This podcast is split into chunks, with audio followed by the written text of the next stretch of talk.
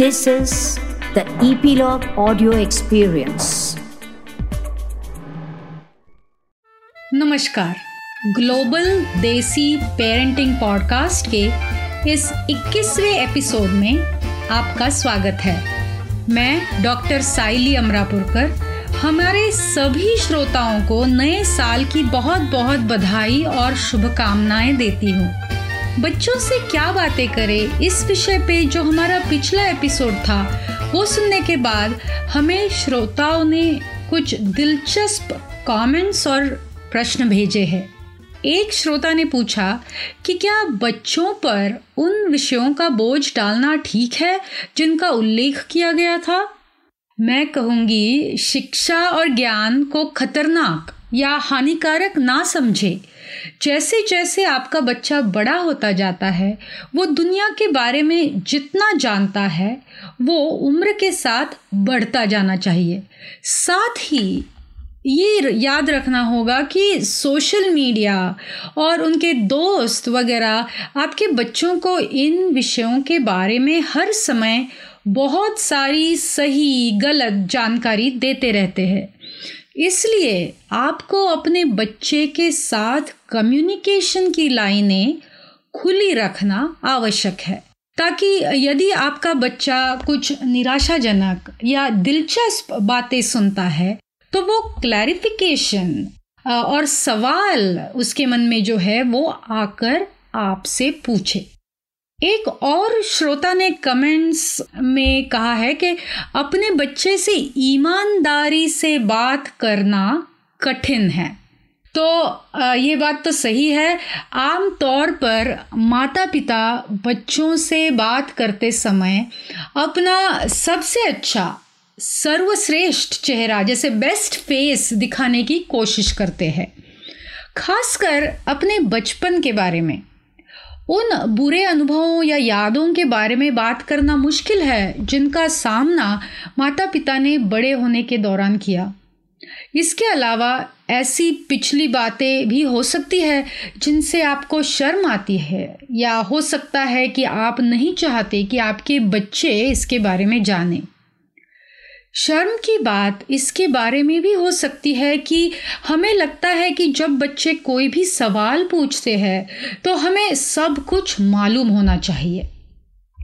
हम विशेषज्ञ तो नहीं हैं इसलिए अगर हम कुछ नहीं जानते तो बच्चों को आ, बेटा मुझे मालूम नहीं है। ऐसा कहना भी ठीक है। We have this whole culture of shaming shaming the parents माता पिता ये आसानी से नहीं कह पाते कि मुझे नहीं पता कि मैं क्या कर रहा हूँ या मैं स्ट्रगल क्यों कर रही हूँ, वगैरह वगैरह।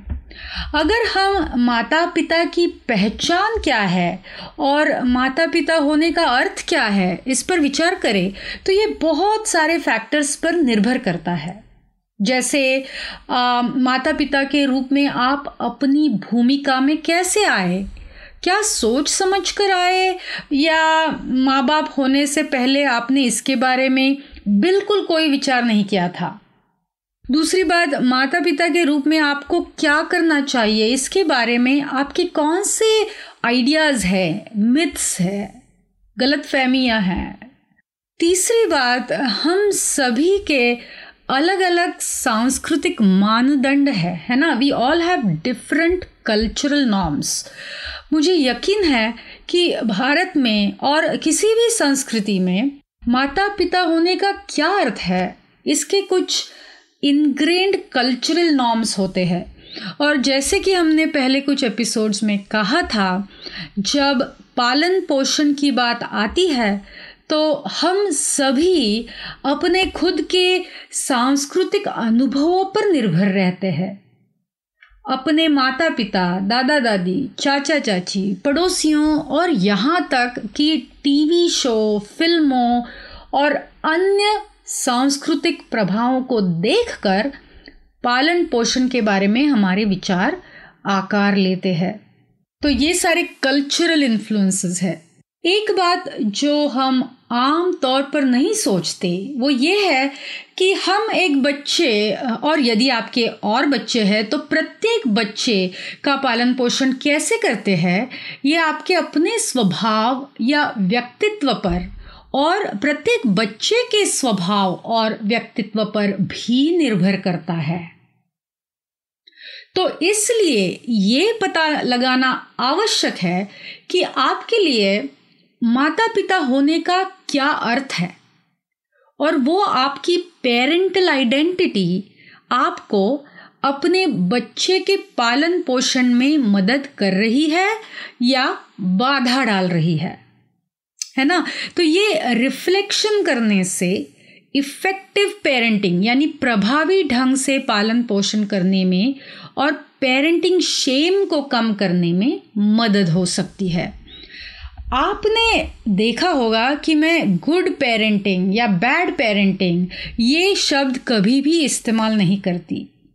We need to avoid the value judgement of good versus bad parenting because what works for you with your child given your circumstances might or might not work for another parent so let's use the term effective parent or effective parenting यानी प्रभावी माता पिता या प्रभावी पालन पोषण इन शब्दों का प्रयोग करें।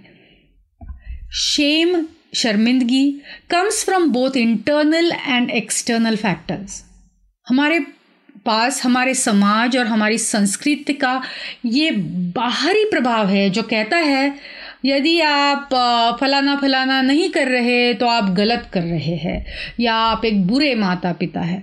And then we have internal space also that comes from all of our years being young kids and then adult ourselves तो ये हम हर पड़ाव पर इधर कॉन्शियसली या अनकॉन्शियसली सोचते हैं कि इस स्थिति को आ, हमारे माता पिता ने कैसे हैंडल किया या किया होता? आ, या काश हमारे माता पिता ने इसे बेहतर हैंडल किया होता तो ऐसा होता वगैरह वगैरह और इस चक्कर में हम अपने आप पर उम्मीदें डालते हैं कि मुझे एक माँ या बाप होने के नाते अपने बच्चों से कैसा बर्ताव करना चाहिए या नहीं करना चाहिए। तो आप समझ रहे हैं ना मुझे क्या कहना है? One of the ways to keep our own shame from impacting our kids is to look at our own story our own childhood and upbringing with empathy and without judgement तो इसे हम रिफ्लेक्टिव पेरेंटिंग कहते हैं। उदाहरण के लिए, यदि आप एक ऐसे घर में बड़े हुए, जहाँ आपको कहा जाता था कि आप बच्चे हैं और आपको चुप रहना है और केवल तभी बोलना है जब आपसे बात की जाए। खासकर लड़कियों को ये ज़्यादा अनुभव हुआ होगा। Even if that was hurtful to you at that time you learn to live with it and survived है ना? So if unconsciously you expect the same things from your sons and daughters thinking that हाँ हाँ हम भी तो बड़े हुए उसमें क्या है? माँ बाप तो बच्चों से ऐसे ही बात करते आए हैं।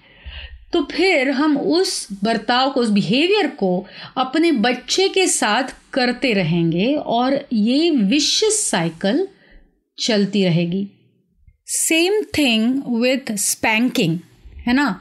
तो यदि जब आप बच्चे थे तो अगर आपको पीटा गया था तो बिना सोचे समझे आप अपने बच्चे पे हाथ उठाना आम बात हो सकती है, क्योंकि आपने अपने बचपन में यही देखा है कि इसी तरह से माँ या बाप बच्चों को कंट्रोल में रखते थे। तो फिर आप अपने बच्चों को इस तरह से चोट पहुँचा सकते हैं कि वास्तव में ये समझे बिना कि इसका आप पर क्या प्रभाव पड़ा था जब आप छोटे थे। विशेष रूप से माँ बाप जो कुछ पुरानी प्रथाओं जैसे पिटाई करना या बच्चों पे चिल्लाना या इस तरह की कुछ और चीज़ें दोहराते हैं तो उन्होंने बचपन में जो उन्होंने बचपन में अनुभव की होगी। And if they catch themselves doing that with their own kids and ask uh, themselves a simple question तो अगर आपके पाँच या आठ या दस साल का बच्चा है और आप अगर खुद से पूछे कि how did I feel when I was five और एट और ten years old and when my parents behaved like this तो ये सवाल खुद से पूछना आवश्यक है and it might be hard to remember as we generally tend to bury are hard traumatic और सैड एक्सपीरियंसेस लेकिन अगर आप कुछ देर सोचे and try to feel the pain and sadness that you felt then when you were little, you will be immediately able to empathize with your child right now and think of alternative ways of dealing with the same situation.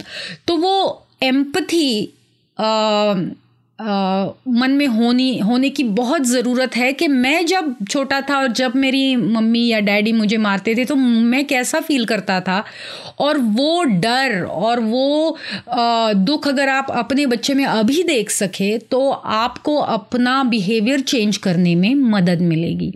So this is what we call reflective parenting जब हम ऐसा कर रहे हैं we have to be very careful to be non judgemental and self empathetic क्योंकि हम इससे एक और नई शर्म की कहानी नहीं बनाना चाहते, जिसके नीचे हमारे बच्चे दब जाए, है ना? तो in order to change that pattern in order to break that cycle ये रिफ्लेक्शन बहुत आवश्यक है। तो मुझे लगता है ये बहुत गहरी बात है और हर एक को इसके बारे में सोच कर अपने फैमिली में या अपने बच्चों के साथ आ, कैसे अप्लाई किया जाए ये आ, सोचना होगा। तो आज हम यही रुकेंगे। आशा है मैंने आपको विचार करने के लिए रिफ्लेक्टिव पेरेंटिंग के बारे में बहुत सारी चीज़ें दी है। आप अपना रिफ्लेक्शन जारी रखिए। हम फिर मिलेंगे अगले एपिसोड में। तब तक अपने कमेंट्स और क्वेश्चंस हमें ऐसे ही भेजते रहिए ताकि हम उसके बारे में बात कर सके। सो एवरीबडी स्टे सेफ़ और हाँ अपने बच्चों को प्यार भरी झप्पी देना नहीं भूलना। G D P global desi parenting podcast सुनने के लिए धन्यवाद। याद रखें कि जैसे पेरेंटिंग एक रिश्ता है वैसे ही हमारा पॉडकास्ट भी आपकी प्रतिक्रिया, टिप्पणी और प्रश्न पर निर्भर है।